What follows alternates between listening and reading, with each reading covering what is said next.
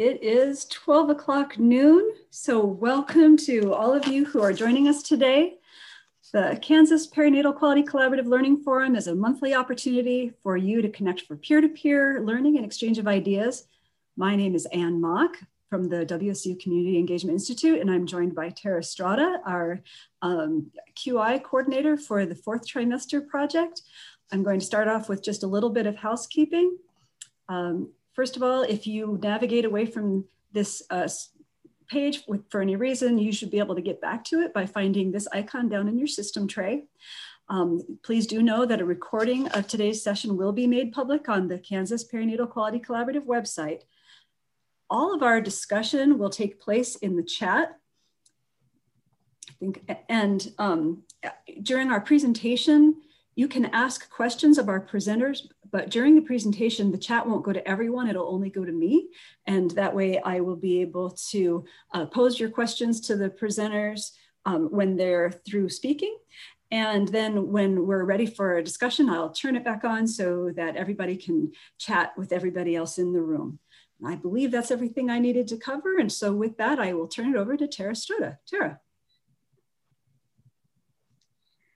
Hi, everybody. So glad that you're on with us today.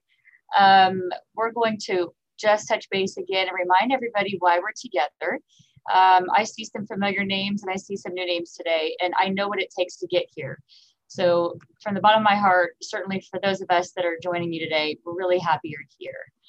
Um, if I have circles under my eyes, uh, that would be because January is upon us and baby central. So, forgive the look. Um, I'm, I'm excited to be here today. Uh, fourth trimester initiative. For those of you that are new to our group, the goal for the learning forums is to, to connect dots, right? So begin to see uh, who is engaged, uh, who's not engaged, what are the things that we need to do to make Kansas the best state to have a baby.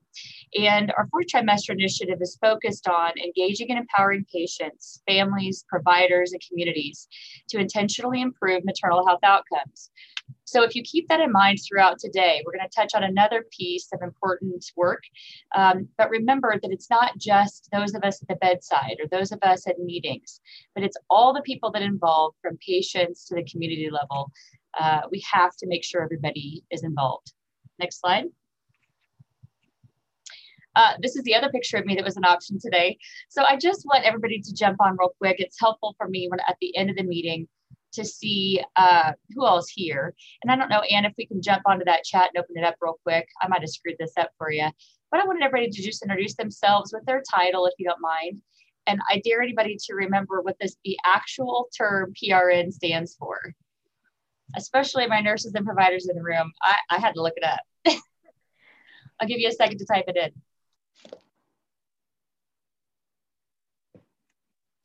Oh, I'm watching your faces. It's like, awesome. There it is. Got it.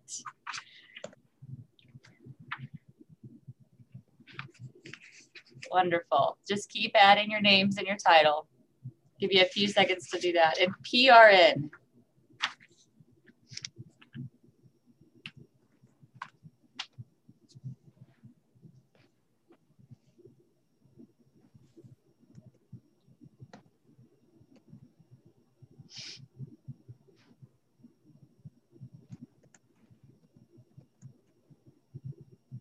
Wow, great attendance today. I'm seeing lots of folks. Thank you.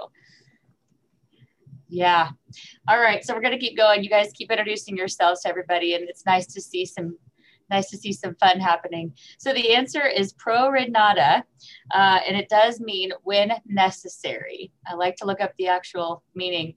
Um, and when necessary.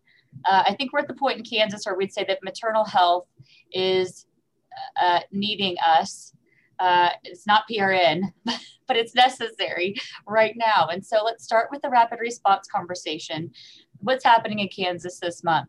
Um, and I'm going to let you jump on and explain the podcast piece, but we're excited to provide this to uh, our listeners and those of us that can't join um, at the noon hour. Anne?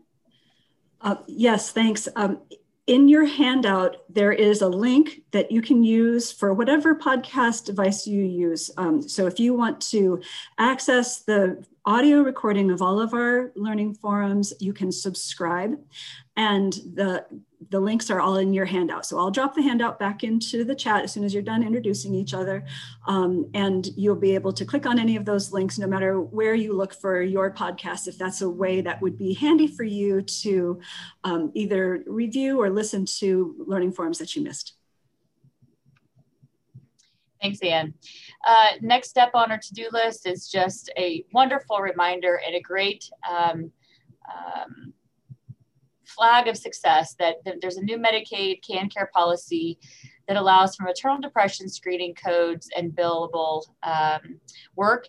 There is actually an entire focus session um, next month that will surround the idea of maternal depression screening at the bedside of all layers of bedside to include pediatrics um, that will come in to you via mental health toolkit.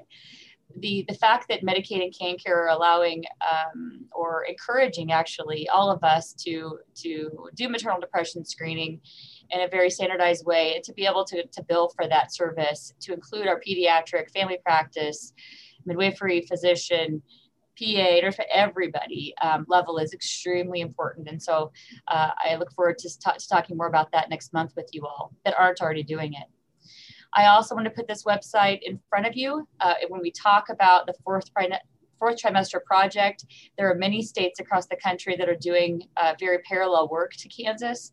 And one of the best I've found is newmomhealth.com. This is one of the foremost authorities in fourth trimester work. Uh, the person in charge of this project is on the ACOG um, leadership team that created that ACOG uh, committee opinion we continue to reference, and we will here again in a minute. So take a look at that website, see what other states are doing, and see what we can do in Kansas. I'm bringing syphilis up again because I just need make, want to make sure everybody is aware. Uh, KDHE put out a pretty strong statement at the end of November to, to remind everybody that syphilis uh, cases, uh, neonatal, uh, we're on the rise, and we must be uh, purposeful on our maternal health side to pay attention to diagnosis and treatment. Um, and again, uh, that statement is available for your review on the handouts. COVID update, uh, ACOG and uh, several organizations came out with a really um, helpful conversation regarding the vaccine. Um, and can you fast forward to that slide real quick? I just took a snapshot of that, that combo doc. I think it's the next one. There it is. Go back one maybe. Go back one. there, nope, nope. It's the it's the letter and with the titles of the group. There it is. Thank you. Uh, so again, all the leaders in women's health have come out um, with discussion of the COVID vaccine uh, recommendations, especially in regards to pregnant and breastfeeding women. Uh, so for those of you that are talking to women and community members and family folks, that I'm sure you're getting questions like I am that are ever present. And so this is a conversation uh, starter, but also helpful in terms of the data and available resources on COVID vaccine. Okay, uh, and I think, do we need to go back a slide perhaps? Next one. With the picture, there you go. So, uh, there you go. Sorry, guys. Uh, so these two lovely ladies in front of you are going to join us, like I mentioned, in February to talk about maternal mental health. You are going to notice today when we talk through case studies and surrounding a woman or a woman with um, a group of people, a synchronized circle of care, that over and over again, this has to happen or, or we want for it to happen surrounding maternal mental health issues in our state. Uh, these two experts um, will be on with our learning forum in February to discuss, uh, again, the resources available, how each of us, no matter your title, can help women uh, battle mental health issues to include substance abuse, screening, referrals, and treatment. We're excited to have Melissa um, and Patricia join us. Uh, they are a dynamic duo and uh, looking forward to that. So make sure you sign up in February and come back. Okay, and keep going. We're rocking. Um, th these next uh, two slides are really provided to us because we're trying to, again, connect dots between hospitals, birth centers, um, uh, outpatient clinics, public health settings. But uh, Stephanie Wolf's group through Maternal Child Health and the Becoming a Mom education series is really staying on top of the conversation of COVID 19, um, and of vaccinations and helping patients kind of weed through all of the information coming at them. So I'm just bringing it to your attention to know that to, for you all to know that the KDHE website is updated constantly. Specific to maternal child health, there's information available to patients and providers alike. And if you have any questions about where to find information, please reach out to one of us and we will be happy to share that with you. Next slide, Anne.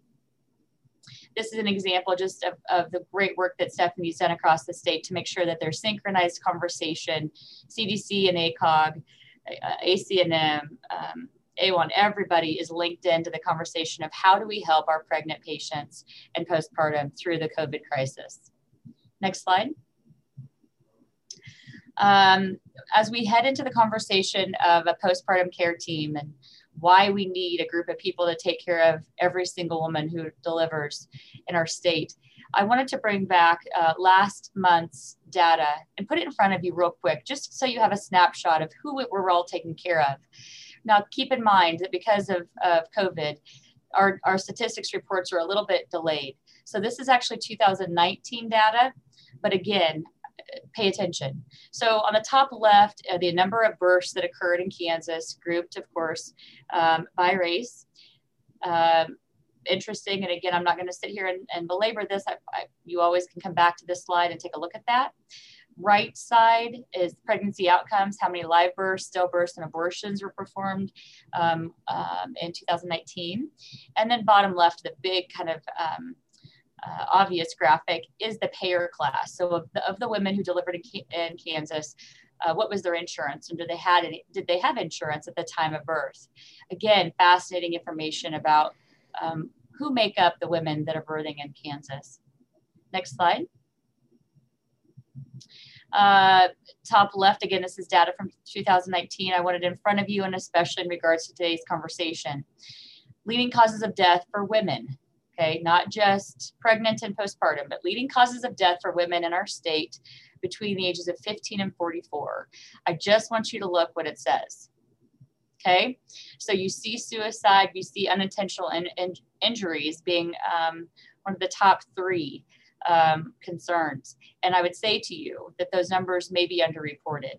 But we're noticing this. We saw this in the maternal mortality review side. You certainly see it in this Kansas Vital Statistics side. But these are the people that we missed. And we need to pay attention to where we go next to help that number come down. On the top right, birth, statist- birth statistics that I just went in front of you again. How many women are smoking currently? What's the number of maternal deaths? Uh, women that breastfed. I just pulled together some data so you all could see that even in your own county, you can ask for these specifics. You can find these specific numbers if you're interested to kind of dig deeper into what's available. I find it fascinating. We do this at our county level every year. Um, I like to look at the state data too and make sure that what we're seeing is consistent, make sure that our our interventions are intentional and in fact aimed at the right goal. Next slide. And then there's the question Are you tired yet, Kansas? Um, I think we are. And I think we're tired for several reasons. But I want to inspire you today with Betsy's help to know that what you're doing already is making an impact. We know that. We just want to get more aligned and, and progress forward with the, the plan of, of teaming up to help women. These are the eight keys that we have found um, to believe we believe we have found to be successful in improving maternal outcomes in Kansas. And the third bullet point, like we talked about, is going to be our focus today. So even if you're tired, I want you to uh, strap up, get your, your get your um, your listening ears on, and, and let's let's start um, fixing the problem instead of just talking about it. But but I know I know that there's a lot going on for everybody. So I appreciate again that you're willing to make change in the middle of chaos. Next slide. So today's goal specific to um, the idea of how do we improve mom's health? How do we make sure that we um, allow her the potential that she has um, and, and, and maternal health, both again immediately after birth, all the way through the first year um, postpartum. When we sat down and talked about um, the conversation of of NAS's success. And man, out of this world. Again, Betsy, good job. Um, and all of you that participated, you blew it out of the ballpark. But what became evident to Betsy and everybody involved was that there, there may be some gaps in terms of mom, mom's health, either prior to delivery, at delivery, or after delivery, with the needs that she would have. And these were identified through the NAS initiative obviously maternal mental health is a piece of that. Obviously substance abuse evaluation and treatment is a part of that. But it, insurance transportation support systems all of those things became more evident with our nas work. So i i grabbed the, the baton from betsy but asked her to hold on and we're going to now switch over and see what we can do for these moms but you all need to know that there is a coordinated effort in Kansas, and we're trying really hard to make sure that there's a complete circle produced. And today we're going to illustrate uh, uh, some best practice models for what that looks like using NAS uh, examples and case, uh, case studies, as well as on the maternal side. Um, and walk it forward. See if we can elicit some ideas for how we can make this the standard of care. Next slide. Why are times changing? I'm thrilled that times are changing. I think we all knew that um, immediate post birth to the first year postpartum was needed attention. It was like a woman delivered, we said, see you later, and we hope she showed up at six weeks. And we all knew it didn't work. I would I would be hard pressed to talk to one person that said that they thought that that actually was effective for for maternal health outcomes to be beneficial. It wasn't. So ACOG agree. This is the statement from May of 2018. I'm drawing your attention with those uh, arrows to two pieces that that responded or corresponded to today's conversation. Anticipatory guidance should begin during pregnancy with development of a postpartum care plan that ad- addresses the transition to parenthood and well woman care. Yes, a postpartum care plan.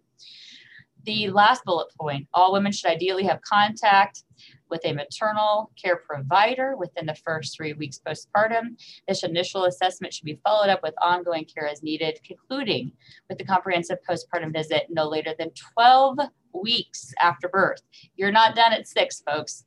You gotta, you gotta make sure she's okay.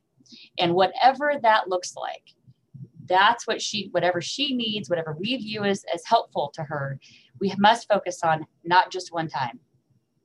Next slide, please. I want you to just see where the brains of, of the um, of the folks that are trying to drive the change.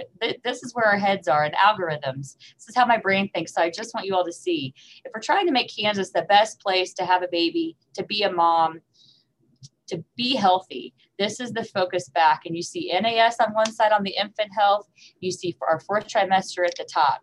Next slide. And that's just a mess. Uh, that's just where we're going we're going forward. But again, you're going to see postpartum visits mentioned throughout that document in terms of the important importance of seeing her all the way through a comprehensive postpartum visit. I just want you to see it. You don't have to memorize it, and I promise there will not be a quiz afterwards. Thank you, Anne. So, what are the what are the components that make up um, a successful outcome? And to to us, a successful outcome means a healthy mom the mom plan, which we'll, we'll talk about here in a second, plus the postpartum care plan, equal healthy moms. That's two separate things. The mom plan is the mom conversation, the mom driven, individualized care. The postpartum care plan, as you'll see addressed very specifically by ACOG, talks about who's involved, what are the things that we must evaluate, that we owe our patients, expert, clinical, social, emotional health to make sure that she is as healthy leaving the birth experience as possible, perhaps to prepare her for another birth or just to live the healthiest life possible. Next slide. The mom plan. This goes back to our conversation of what are we doing here, right? We want to improve the experiences of the moms and the families in, in Kansas by intentionally improving their health outcomes with collective inspired effort that means nothing to a woman. I put that up as a joke to myself to say nobody's going to actually read that more than twice a year. But what does that mean to the mom? It means that we are owning up to the fact that through a collective, inspired effort, we want to hear her. She's concerned about a support person, present or absent, money, COVID, breastfeeding, daycare, insurance, et cetera, et cetera. That's what she's worried about. Her plan is the address is addressing all of those things. the CDC's Hear You campaign or Hear Her campaign is phenomenal, and I would encourage you to take some time to look at it. We will come back to that conversation as we progress in the next few months. But the mom is the center of what we do. If we tell her what she has to do, what she must listen to, and how this is going to go, we won't change outcomes. Next slide this is uh, the postpartum care plan conversation, right? So we just talked about the mom plan and listening to her and eliciting her investment in the postpartum plan. This is this is the, the medical side, so to speak. These are the things that are important to, to prepare. We need to be really systematic in Kansas about producing this entire list, these elements um, in each birth center and outpatient setting, if that needs to be connected but it involves a care team, which Betsy and I are going to specifically talk about today, and the postpartum visits that we just talk, talked about. All of those pieces and all of those elements are going to be on our action list as we change outcomes in Kansas. But today we're going to focus in on those top two things. The postpartum care plan is important. It's outlined, it's researched, and again, this comes from the ACOG um, committee opinion because um, we know that it works to improve outcomes. Next. This quote, new model of care, which I would tell you, you know, many of us have had some sort of a postpartum care team in our facilities um, or on the outpatient side, perhaps for a long time. We just didn't call it the postpartum care team. But today, I would really recommend you make notes to yourself. No matter your your touch of a patient, uh, or no matter where you sit on the caregiving of a woman after delivery, you're important, or you wouldn't be here. So, where, who do we need and what does it involve? The postpartum care team should involve at least these folks nurses, infant health provider, the OB provider, uh, primary care provider, perhaps, could be the same person as we know in small communities. Uh, specialty providers, in other words, if she needs internal medicine, if she needs cardiology, who, who does she need? Um, to, to be, again, the healthiest person. Support persons, that could be one person, that could be a team of three generations. An OB navigator, somebody to help her navigate the healthcare system to include all of the social determinants and making sure that she has all of the resources she needs. Certainly, our home visitors are vitally important, and of course, lactation support. Next.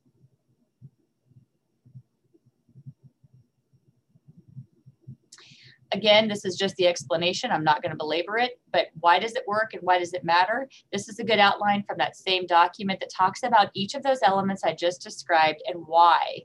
What's their role and what do they do to improve mom's health? Again, we're talking about the, the team of people that gets together, not literally, but focused effort on every single mom that comes through um, the birth experience um, and remember, we're talking about live births and stillbirths. I want to put that plug in. Remember, it's everybody who births, but these are the folks that are involved or should be. And we want to make sure that we elicit their interest in, in providing best care path to this patient. Next. This is simply a list. I know most of you um, know at least the majority of on the right hand side listed under the, the postpartum maternal screenings. For example, many of us are using Edinburgh for mental health. The postpartum care team could use Edinburgh as a constant running conversation, um, referral network. Where is she on her continuum of care? Um, to use a screening as a guide of where we go next that would be one example of this list. It's, it's certainly um, not all inclusive, but it's a start to where we know the screenings are happening in Kansas and where we can focus our postpartum care teams on um, identifying and connecting a woman to the next piece of positivity. Next slide maternal health indicators um, in Kansas are listed there. Again, these are not surprising to those of you that are taking care of patients. We know that healthcare access is important. We know that reproductive life planning is important. Today, we're going to talk about mental health, depression and anxiety both, and substance abuse in our conversations of the NAS and maternal health side. Of course, we would be remiss if we mentioned if we didn't mention that those are connected oftentimes to social determinants of health both inside and outside of healthcare, and the screening and referral systems that exist, and how all these things connect um, with a postpartum care team um, involved. Next slide. So again, as you're listening to us today, you know, maybe take a picture of this with your phone or put some notes to the side. Who makes up your postpartum care team? Is it in your community? Sure. Is it to, um, or is it in your birth facility? Maybe. But who currently makes up your care team and is it complete? Or perhaps there's some gaps, or perhaps there's folks that you want to get more engaged. Um, to make the best uh, outcomes possible. I put a big fat note to the right hand side. What I found interesting is that there isn't a conversation listed in the postpartum care care team discussions in the national literature about the patient. We're separating it out, and I did it again today. But while we talk about the postpartum care team, do not forget the mom plan. The patient has to be part of this care path, or we're not going to make an effort or make a make progress. Next slide.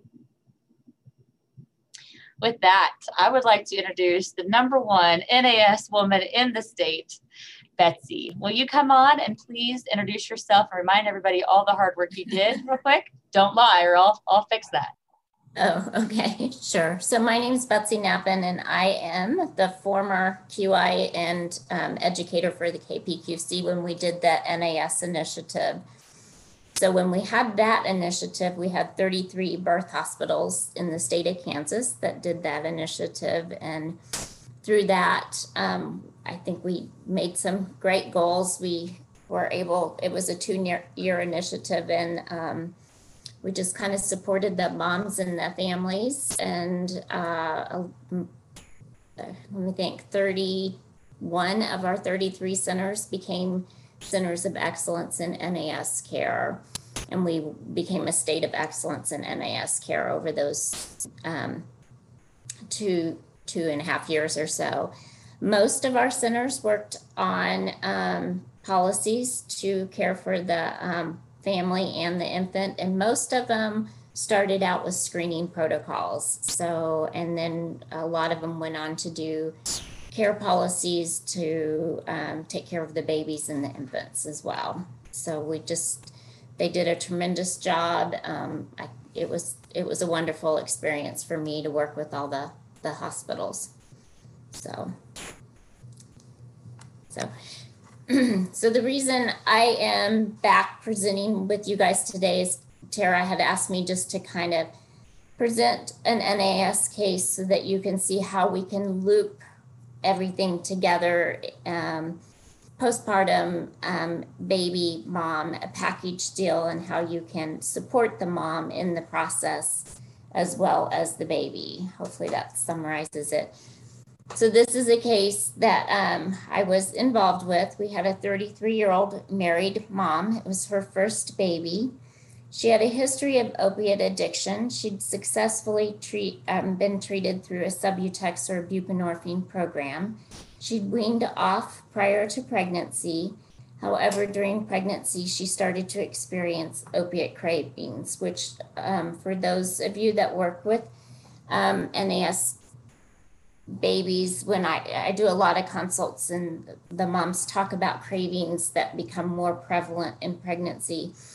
So um, she didn't want to tell her husband she was having these cravings. So she obtained Subutex illegally. So she was able to get it without going back through a program. Postpartum, she worried about the infant's um, the infant being going through withdrawal. She'd been doing her reading, so she slipped her nurse a note saying that she'd been taking Subutex and she was concerned for the infant. So, next slide, please. So it was a conversation. She was afraid to tell the dad that this is what was going on. He'd been supportive the last time she went through it, but she didn't think that he would be supportive this time. So um, the doctor and actually I was the NNP that went down. We helped the mom um, tell the father what what what had happened we discussed that opiate addiction is a chronic illness, just like hypertension. Um, the dad was actually very, very um, supportive of the mom. Um, we discussed how we were going to care for the infant, how we were going to assess the infant, how they were going to provide cares for the infant. Um, and that we were going to have to watch the baby for five days because buprenorphine is a long acting opiate. And in our hospital, we keep the moms and the babies together. So we were going to keep them for five days in um, on the mom baby room. Next slide, please. So uh, even though the mom was discharged after 48 hours because it was a vaginal delivery, we kept the mom, the mom and the dad downstairs on the mom baby unit, and they continued to provide 24 hour care.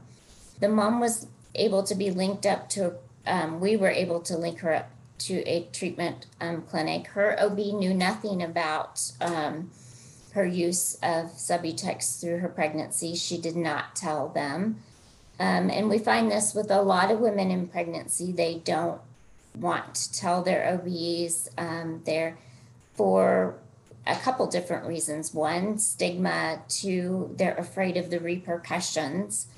Um, so we linked her up through a t- treatment program. The father, like I said, remained um, completely involved. He supported the mother and and did a lot of caring for the baby. The mom actually was able to.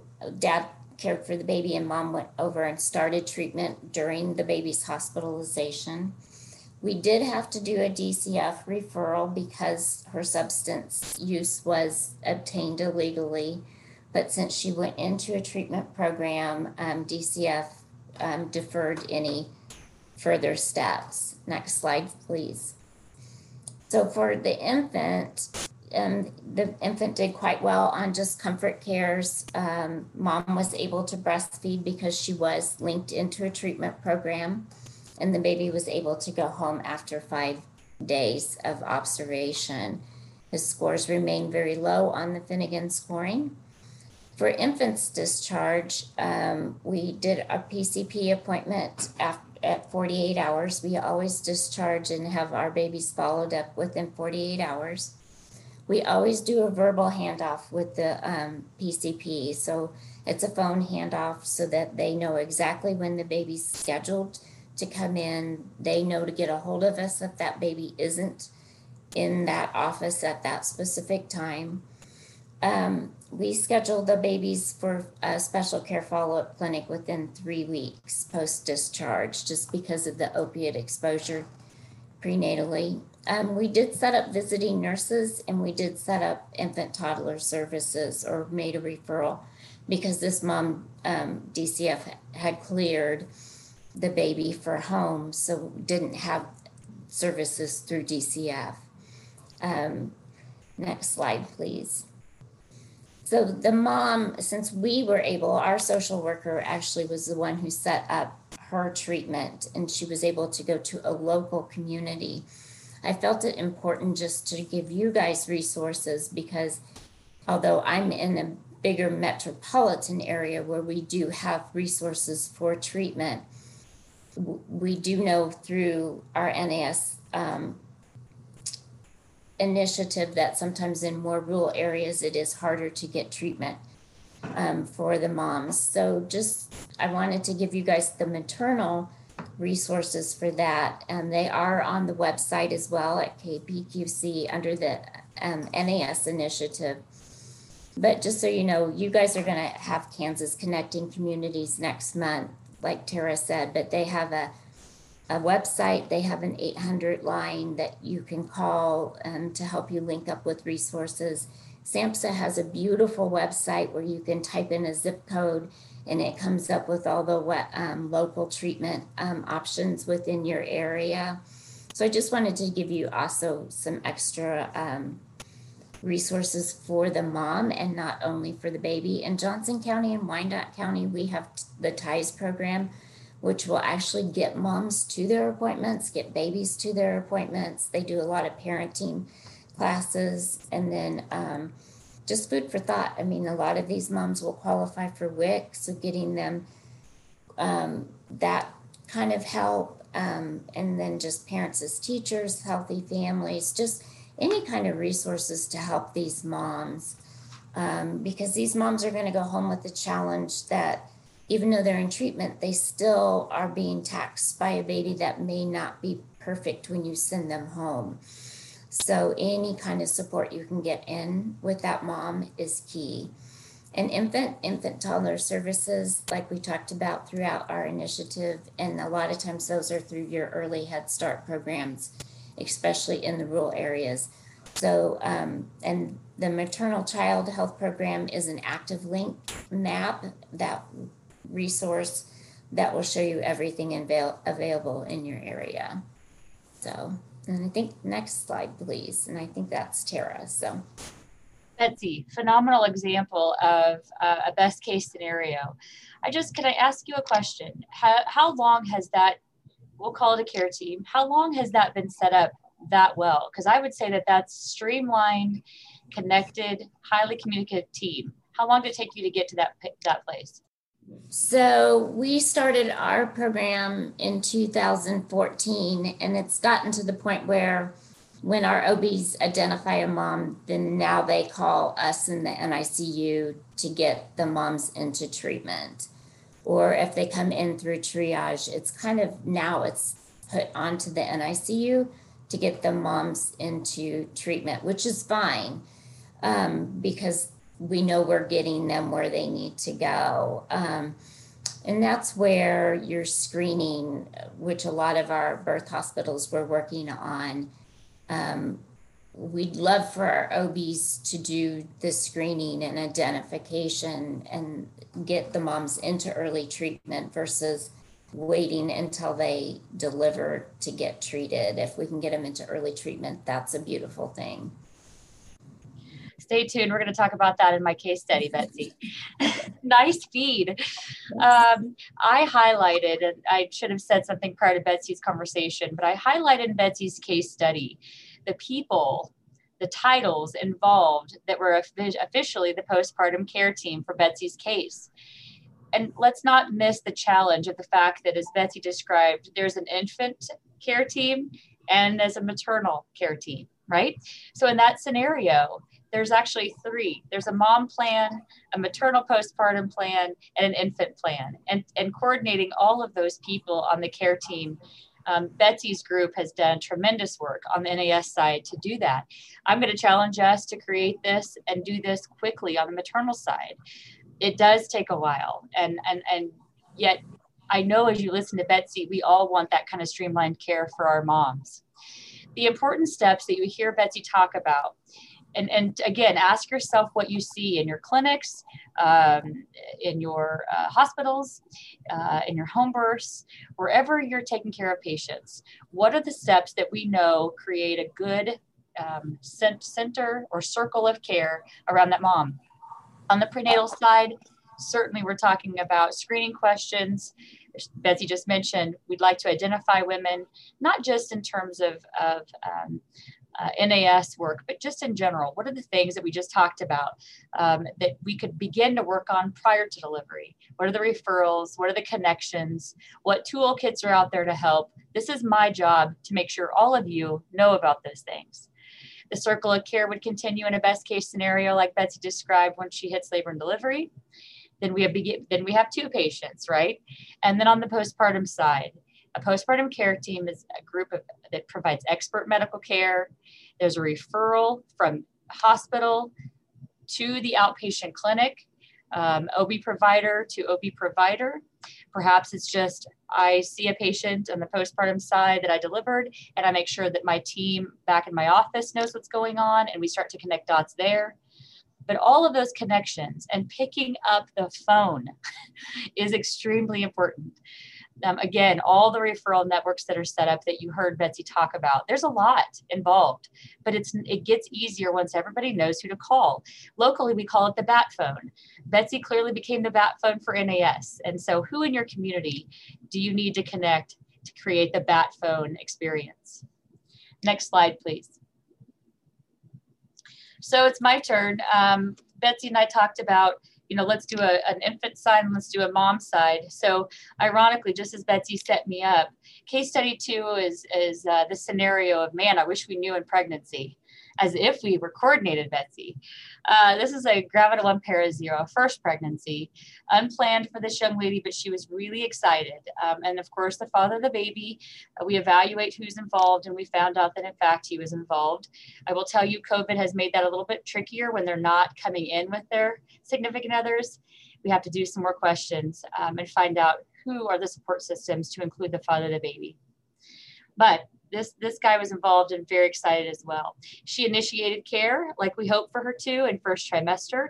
She met our team locally, which includes um, the OB outpatient um, clinic nurse, the OB navigator who met with her that first visit and throughout her pregnancy became very invested in her care, and then that provider, that Tara Strota lady.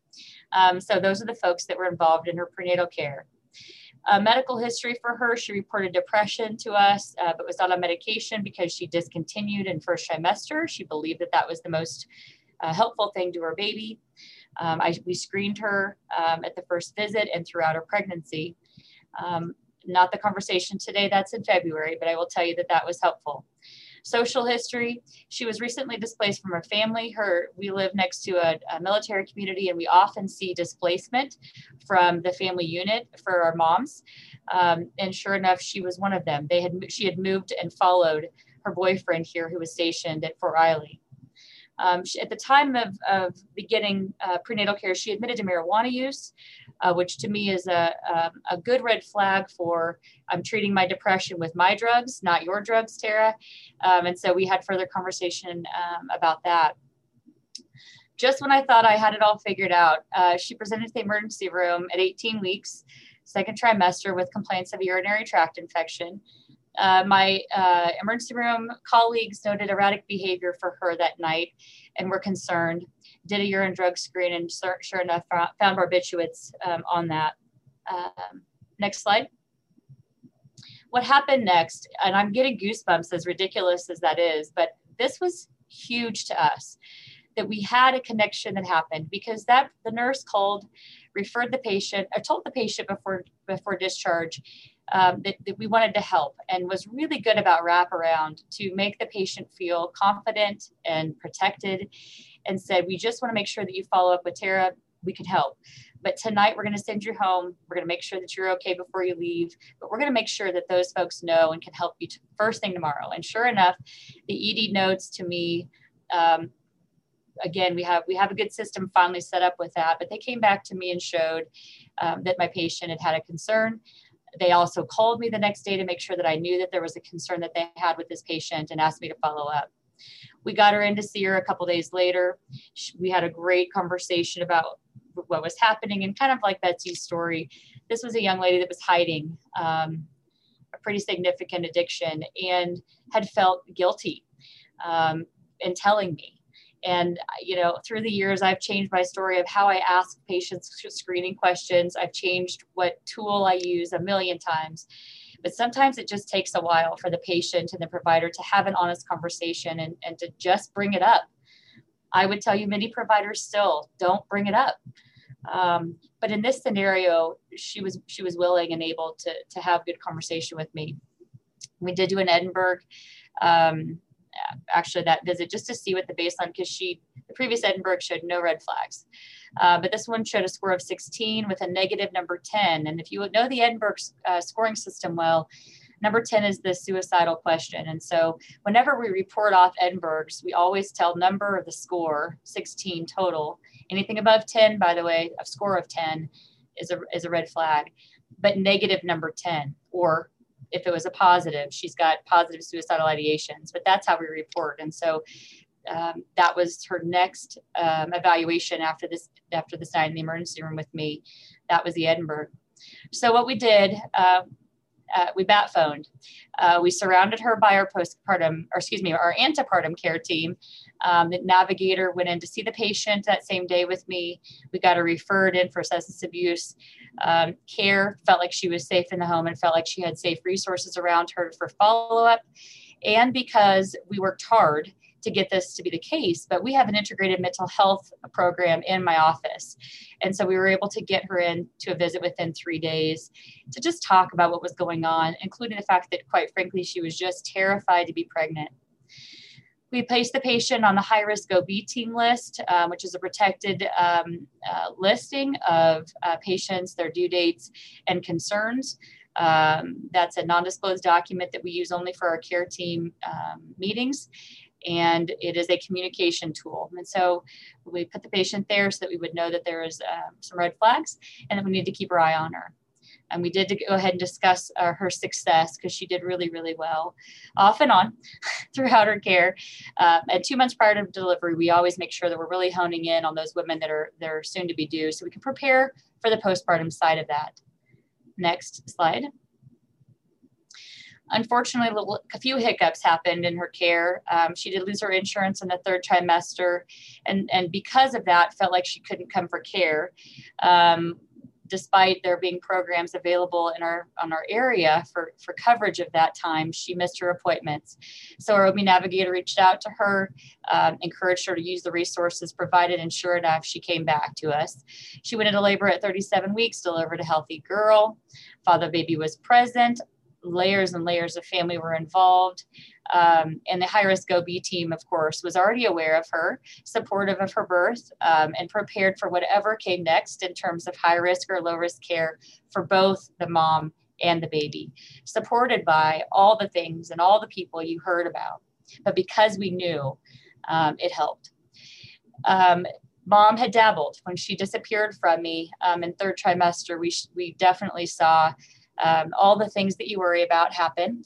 And when she came back to me, she hung her head, but that's okay. We still delivered a 37 week baby and we knew what to do because our hospital um, is an NAS hospital. Um, care was initiated. Uh, baby did really well, um, did not get transferred and was only here for three days stay. On the mom side, the group that you see listed there was all involved immediately postpartum and then began to connect dots on the on the outpatient side.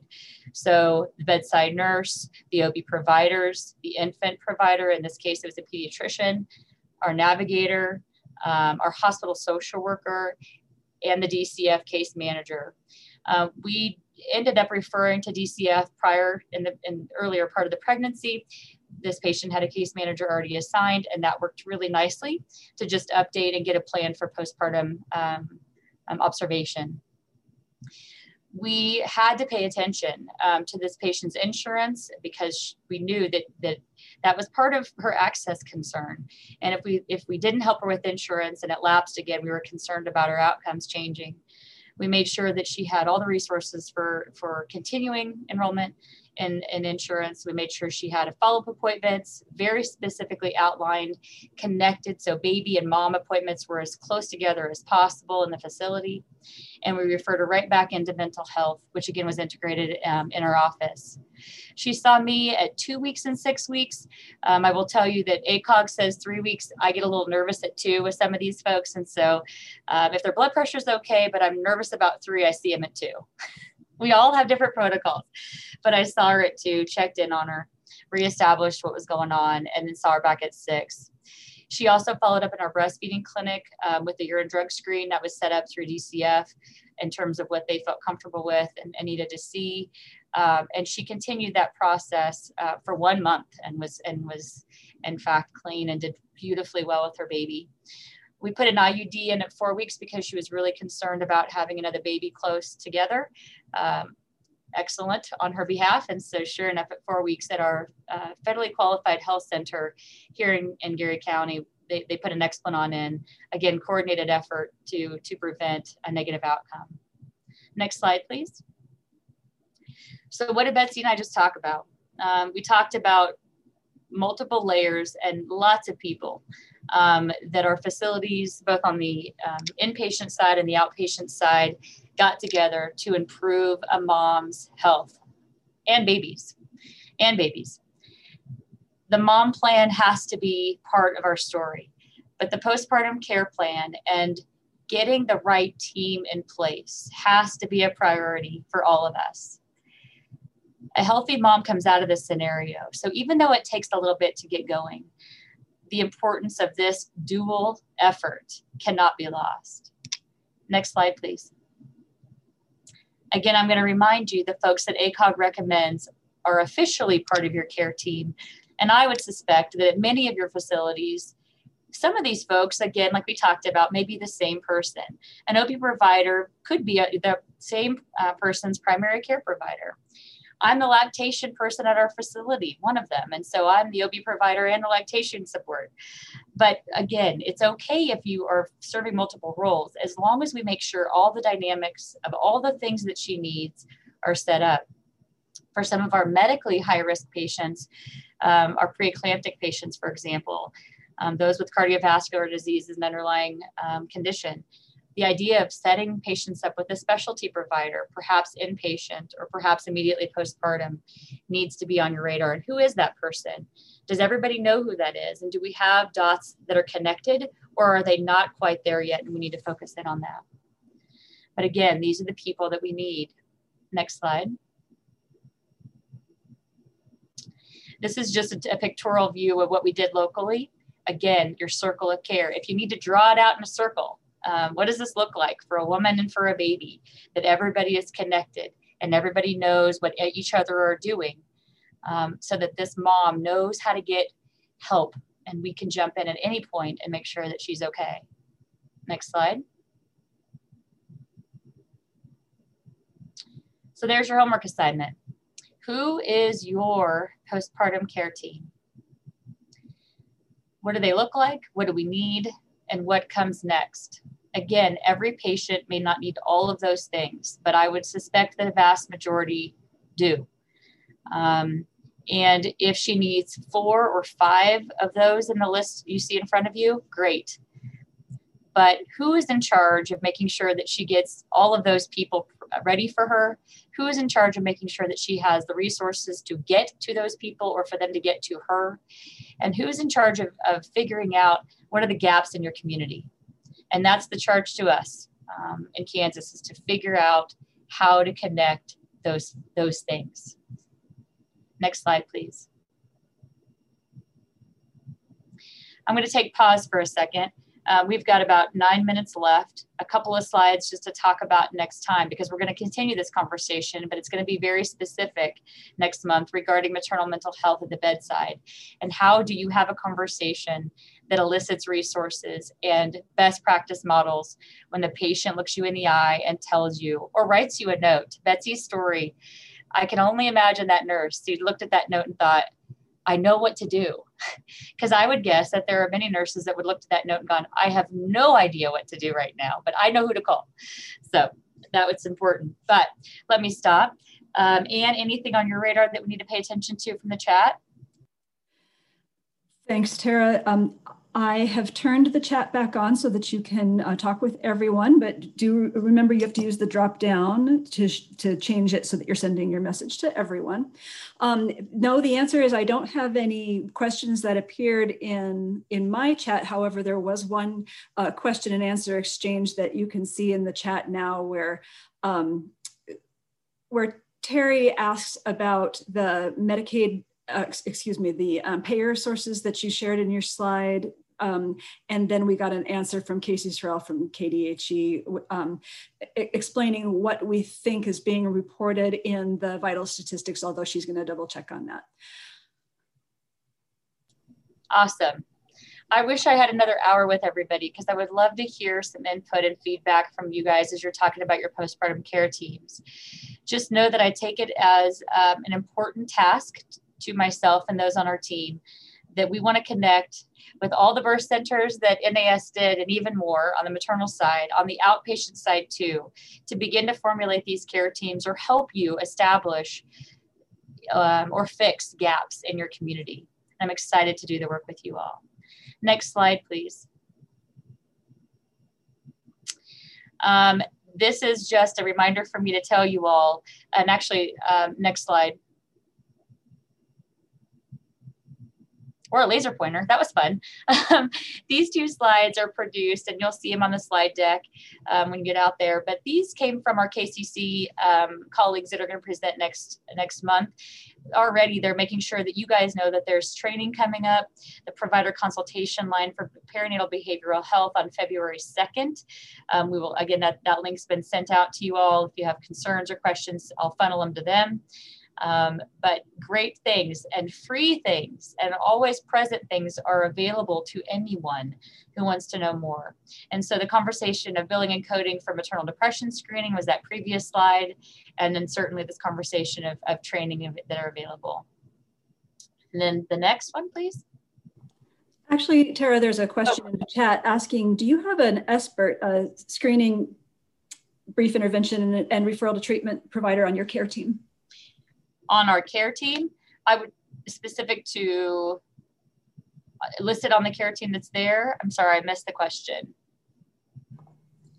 Um, Dana is asking whether you have an expert provider on your care team. So I assume oh, locally locally. Um, I wouldn't say they're officially expert, no, but yes, we do have folks that are, um, we connect in our region that are officially expert folks. Locally, we do the, uh, I would say we do the screening really well. The referral network is set up, but nobody that's in Junction City. I think that would be answering your question. If not, email me, don't hesitate. Okay, next slide, and I think we're about there. Oh, Anne, I'll let you take that over. And I just want to tell everybody thank you so much for making time today. And I look forward to seeing you next month. Please do save the date for May 11. It doesn't say it on the slide, but May 11 is the spring general meeting of the Kansas Perinatal Quality Collaborative. Um, in the past, when we met in person, that was a full day meeting. And in also in the past, when we met virtually, we've done it in different ways. And so I, I can't tell you exactly what part of the day to reserve, but please block the day, May 11, for the spring general meeting of the KPQC.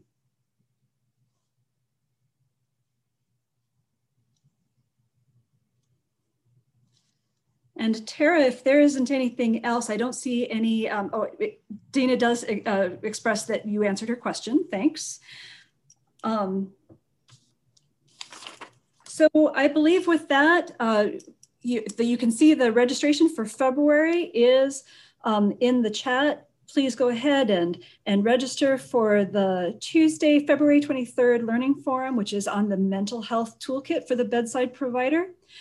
Um, and then I will get these slides out um, on the KPQC website um, on Monday the 1st. You will see those um, listed along with all of the rest of the resources from today's learning forum. Um, do be sure and um, subscribe to the podcast if podcasting is something that you enjoy and a good way for you to keep uh, on top of what's happening with the fourth trimester initiative do save the date for May 11, the spring general meeting of the KPQC. And on behalf of us here at the KPQC, I'd like to thank Betsy Knappen. So good to see your face again.